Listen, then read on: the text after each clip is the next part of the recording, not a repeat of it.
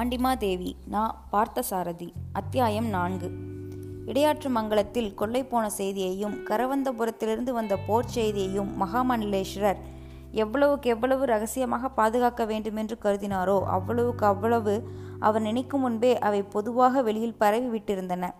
இடையாற்று மங்கலத்திலிருந்து அம்பலவன் வேளானும் கரவந்தபுரத்திலிருந்து மானக்கவசனும் செய்திகளை அரண்மனைக்குள் கொண்டு வந்த பின்பே அவற்றை பாதுகாக்க வேண்டுமென்ற அக்கறை அவருக்கு உண்டாயிற்று. ஆனால் அந்த செய்திகள் அரண்மனை எல்லைக்குள் வந்து சேர்வதற்கு முன்பே வெளியில் பரவிவிட்டன என்பதை அவர் உணரவில்லை. இடையாற்று மங்கலத்து நிகழ்ச்சி மறுநாள் பொழுது புலரும் போது சுற்றுப்புறங்களுக்கு எட்டிவிட்டது. போர் வரப்போகின்றதே என்ற செய்தியை சூழ்நிலை இருக்கிற விதத்தால் மக்களை அனுமானித்துக் கொள்ள முடிந்தது.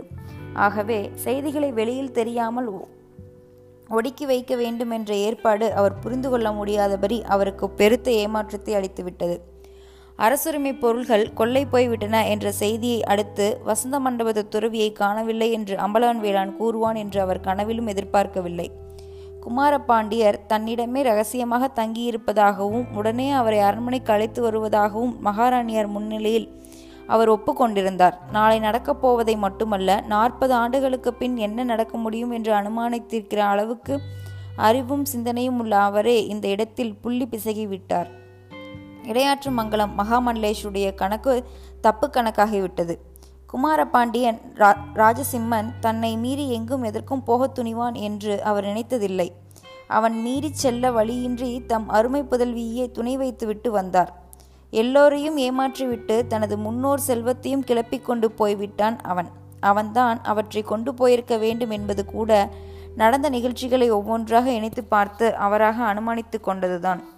இப்போது மகாராணியாருக்கு என்ன பதில் சொல்வதென்று திகைப்பு அவருக்கு ஏற்பட்டது.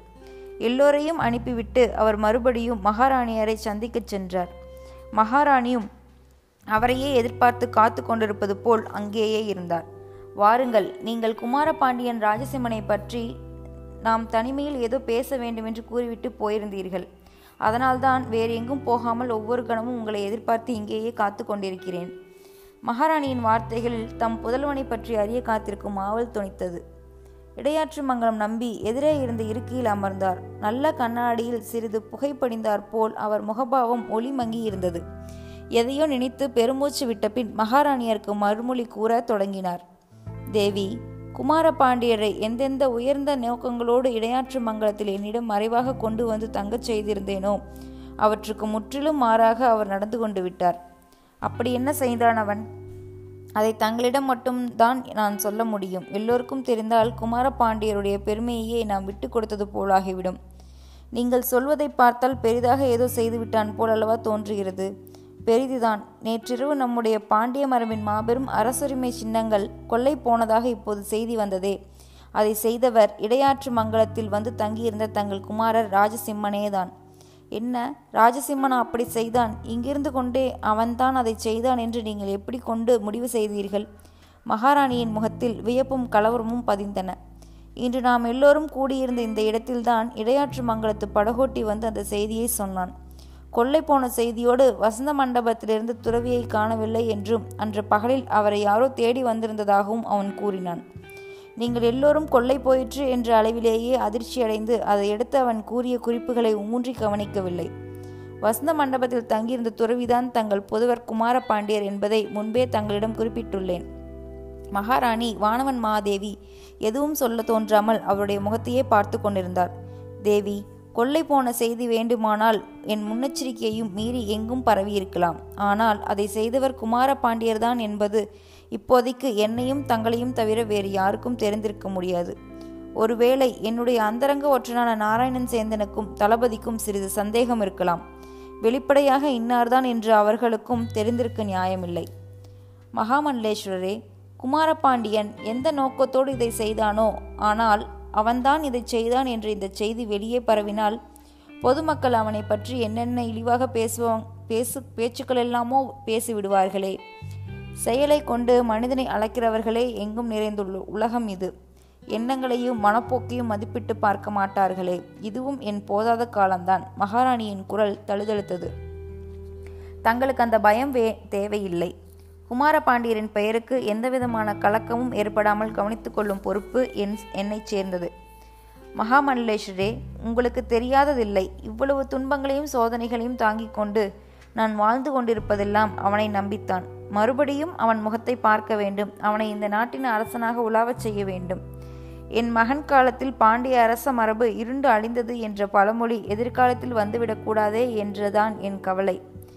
ஐயோ இந்த பிள்ளை இப்படி என்னென்னமோ செய்யத்தகாதை செய்துவிட்டு நெருங்கி வராமல் விலகி ஓடிக்கொண்டிருக்கிறானே. பேசிக்கொண்டே வந்த மகாராணி மெல்லிய விசும்பலோடு பேச்சு நிறுத்தினார். கண்களில் கண்ணீர் துளிர்த்து விட்டது முகத்திலிருந்து கலவரத்தை பார்த்தபோது வாய்விட்டு அழுது விடுவாரோ என்று மகாமண்டலேஸ்வரர் பயந்தார். அந்த பெருந்தேவி உள்ளங்குமுறி அழுத காட்சியை பராந்தக பாண்டியர் அமர பதவி அடைந்த போது ஒரு முறைதான் மகாமண்டலேஸ்வரர் பார்த்திருக்கிறார். இந்த அரச பெருங்குளத்து அன்னையை எதிர்காலத்தில் இனி என்றும் அளவிடக்கூடாது என்று அப்போது தம் பொறுப்புடன் எண்ணி வைத்திருந்தார் மகாமண்டலேஸ்வரர். தேவி இதென்ன?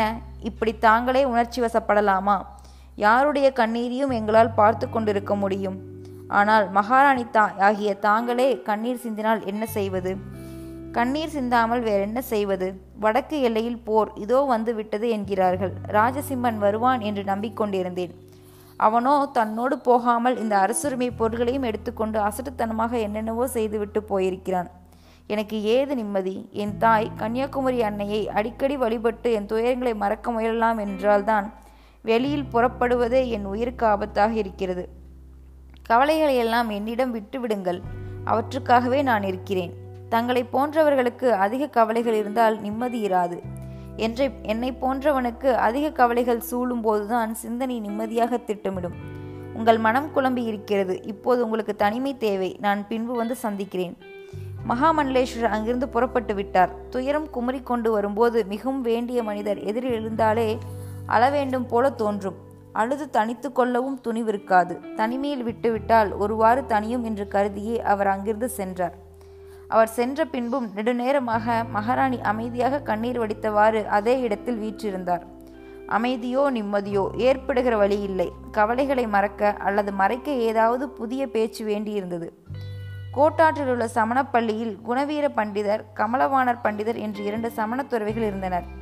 அவர்கள் எப்போதாவது சில சந்தர்ப்பங்களில் மகாராணியரை சந்திக்க வருவதுண்டு. வந்தால் நீண்ட நேரம் சமயம் சம்பந்தமான தத்துவங்களை பேசிவிட்டு போவார்கள். அவர்கள் வந்து பேசிவிட்டு சென்ற பின்பு அதை கேட்டுக்கொண்டிருந்தவர்கள் மனதில் அழுகை துடைந்து வாசனை பூசிய மாதிரி ஒரு சாந்தி ஒரு நம்பிக்கை. வாழ்க்கை முழுவதும் நல்ல விளையாட்டு என்ற பயமற்ற ஒரு எண்ணம் ஏற்படும். இந்த மாதிரி நல்ல படைத்தவர்கள் உலகில் அத்தி பூத்தாற் போலத்தான் அகப்படுவார்கள். வாழ்க்கையில் அவநம்பிக்கை ஏற்படும்படி பேசிவிட்டு செல்பவர்களே பெரும்பாலோர். பேச்சை பொறுத்த மட்டில் மகாராணிக்கு எடை போட்டு பார்த்த அனுபவம் உண்டு. இடையாற்று மங்கலம் நம்பி பேசிவிட்டு போனால் கேட்டுக்கொண்டிருந்தவர் மனதில் அவர் எண்ணி பிரமிக்கும்படி செய்துவிட்டு போவார். தளபதி வல்லாளத்தேவன் வெடிப்பாக பேசி உணர்ச்சியூட்டுவான். அதங்கோட்டாசிரியர் பவளக்கணிவாயர் போன்ற பண்டிதர்கள் காரண காரிய ரீதியாக அழுத்தப்பட்ட பேசுவர். நாராயணன் சேந்தன் குதர்க்கமும் சிரிப்பும் உண்டாக்குவான். ஆனால் கோட்டாற்று சமணத்துறவியின் பேச்சு இவற்றோடு மாறுபட்டது. வாடும் பயிருக்கு பருவமறிந்து பெய்து தழைக்கு செய்யும் மழை போன்றது அது. சில துயரமான நேரங்களில் மகாராணியே சிவிகையை அனுப்பி அவரை வரவழைப்பதுண்டு. சமீபத்தில் சிறிது காலமாக அந்த துறவி யாத்திரை போயிருந்ததால் அரண்மனை பக்கம் வரவில்லை. இரண்டு மூன்று நாட்களுக்கு முன் அவர் திரும்பி வந்திருப்பதாக கூறினார்கள். நிம்மதியற்ற அந்த சூழ்நிலையில் அந்த துறவியை வரவழைத்து பேசினால் மனத்தெளிவு ஏற்படும் என்று அவருக்கு தோன்றியது. உடனே சிவிகையை எடுத்து போய் அவரையும் முடிந்தால் மற்றொருவரையும் அழைத்து வருமாறு ஆட்களை அனுப்பினார். சில நாளிகையில் அவர் வந்து சேரும் வரை தனிமையும் கவலைகளும் மகாராணியின் மனதை வாட்டி எடுத்துவிட்டன இரண்டு துறவிகளும் வந் வந்திருந்தார்கள். ஒளி தவழும் தூய முகமும் முண்டித்தமாக்கப்பட்டு வலுவளவென்று மின்னும் தலையுமாக அருளொளி கனியும் அந்த துறவிகளின் தோற்றத்தை பார்த்தபோது நிம்மதி வந்துவிட்டது போலிருந்தது. மகாராணி எதிர்கொண்டு எழுந்து சென்று வணங்கி அவர்களை வரவேற்றார். ஒருவருக்கொருவர் நலம் விசாரித்து கொண்டு தன் யாத்திரை அனுபவங்களை சிறிது நேரம் கூறினார்கள் அவர்கள் இருவரும். அந்த சமயத்தில் அதங்கோட்டாசிரியரும் பவளக்கணிவாயரும் வேறு அங்கு வந்து சேர்ந்தார்கள். சரியான அவை கூடிவிட்டது என்று நினைத்து மனநிறைவு பெற்றார் மகாராணி. சுவாமி கவலைகளை உணர்ந்து கொண்டு கலங்கும் இயல்பு முதன் முதலாக எப்போது மனித மனதுக்கு உண்டாயிற்று? என்று ஒரு கேள்வியை கேட்டுவிட்டு குணவீர பண்டிதரையும் முகத்தை நிமிர்ந்து பார்த்தார் மகாராணி. குணவீர பண்டிதர் தம்போடு வந்திருந்த கமலம் வாகனரை பார்த்து சிரித்தார். பின்பு கூறினார் இன்பங்களை உணர்ந்து மகிழும் இயல்பு ஏற்பட்ட போது மகாராணி இதற்கு பதில் சொல்வதற்குள் அதங்கோட்டாசிரியரும் பவளக்கணிவாயரும் குறுக்கு கேள்வி கேட்டார்கள். பேச்சு அவர்கள் நால்வருக்குள்ளேயே விவாதம் போல சுழன்றது. மகாராணி அதன் நயத்தை விலக்கியிருந்து அனுபவிக்கலானார். சமணர்கள் எப்போதுமே நிலையாமையைத்தான் வற்புறுத்துவார்கள். அதங்கோட்டாசிரியர் பிரான் இடையிலே குறுக்கிட்டார். நிலையாமை ஒன்றே நிலைப்பது. நிலைப்பதாக தோன்றுவதெல்லாம் நிலையாதது என்றுதானே சமணர்களின் நூல்கள் எல்லாம் கூறுகின்றன என்றார் பவளக்கணிவாயர் நீங்கள் எங்களுடைய கொள்கையை திரித்து கூறுகிறீர்கள். நிலையாமையை குறித்து எல்லா சமயங்களுமே உடன்படுகின்றன. எங்கள் நூல்கள் உண்மையை ஒழிக்காமல் சொல்லும்போது கசப்பாக இருக்கிறது. திருக்குறளும் நிலையாமையை சொல்கிறது. எங்கள் சமயத்தார் எழுதிய நாளடியாரும் நிலையாமையை சொல்கிறது. திருக்குறள் வாழ்க்கை நிலையாதது செல்வம் நிலையாதது இளமை நிலையாதது ஆனாலும் வாழ்ந்து பார் மனைவி மக்களோடு அறம் பெறலாமல் வாழு. புகழ் எய்து என்று நம்பிக்கையூட்டுகிறது. நாங்கள் சாதாரண மனித இயல்பை மனதில் கொண்டு பயமுறுத்தி சொல்லியிருக்கிறோம் என்றார் குணவீர பண்டிதர். எங்கே? நிலையாமையை பற்றி ஒரு பாட்டு சொல்லுங்கள் என்று அவரை கேட்டார். அதுவரையில் பேசாமல் இருந்த மகாராணி இளமையும் நிலையாவால் இன்பமும் நின்றவல்ல வளையும் வளமையும் அக்தேயால் வைகளும் துன்பவெல்லம். உளவென நினையாதே செல்கதிர்க்கென்றுமென்றும் விளைநிலம் உழுவார்போல் விந்து நீர் செய்து கொள்மீன் குணவீர பண்டிதரின் குரல் கணீரென்று ஒழித்து ஓய்ந்தது. இதுதான் எங்கள் தத்துவம். இன்றைக்கு இருப்பது என்றைக்கும் இருக்கும் என்று எண்ணி நாங்கள் நம்பி ஏமாறுவதில்லை. என்றைக்கும் இருக்கும் எதுவோ அதை பயிர் செய்ய முயல்கிறோம் அவரே விளக்கினார். தமிழ் இலக்கியத்தில் உள்ள பெரும்பாலான சமண பாடல்கள் இதைத்தான் வற்புறுத்துகின்றன என்று அதங்கோட்டாசிரியர் கூறினார். சித்திரக்காரனுக்கு ஏழு வர்ணங்கள் மேலும் ஒரே மாதிரி அன்புதான். உலகத்திலுள்ள இன்பம் துன்பம் எல்லா உணர்ச்சிகளையும் நாங்கள் பிரித்து பார்ப்பதில்லை. எல்லாமே நிலையாதவை என்ற உணர்வில் அடங்கியவை. நிலையாதவற்றை வெறுக்கவில்லை அனுதாபப்படுகிறோம். எவ்வளவு நாட்களானாலும் வாடாது என்ற பேதமை நினைவுடன் கையில் பூச்செண்டை ஏந்தி கொண்டிருக்கும் குழந்தை மாதிரி உலகம் இருக்கிறது. நாங்கள் தூர இருந்து அந்த குழந்தையை பார்த்து அனுதாபப்படும் வயதானவர் போலிருக்கின்றோம். காரணம் அந்த பூச்செண்டு வாடிவிடும் என்ற உண்மை எங்களுக்கு நன்றாக தெரிந்திருக்கிறது என்றார் குணவீரர். விவாத முறைக்கு உங்கள் பேச்சு ஏற்கும். ஆனால் நடைமுறைக்கு ஒத்து வராதே என்றார் பவளக்கணிவாயர் நடைமுறையை பற்றி கவலைப்படுகிறவர்கள் அல்லது பயப்படுகிறவர்கள் எந்த லட்சியங்களையும் நிறுவ முடியாது என்று பவளக்கனிவாயருக்கு கமலவானார் பதில் கொடுத்தார். விவாதம் கருத்து செறிவுள்ளதாக இருந்தது. அந்த உரையாடல் வளர்ந்து கொண்டே போன விதத்தில் மகாராணிக்கு ஆறுதல் ஏற்பட்டிருந்தது. நீண்ட நேரம் பேசிக்கொண்டு விட்டு குணவீர பண்டிதர் புறப்பட எழுந்தார். எல்லோருமே மரியாதையாக எழுந்து நின்றனர். சுவாமி ஒரு சிறு விண்ணப்பம். என்ன? தாங்கள் சற்று முன்னு பாடினீர்களே அந்த பாடலை ஒரு ஓலையில் எழுதி கொடுத்துவிட்டு போக இயலுமா?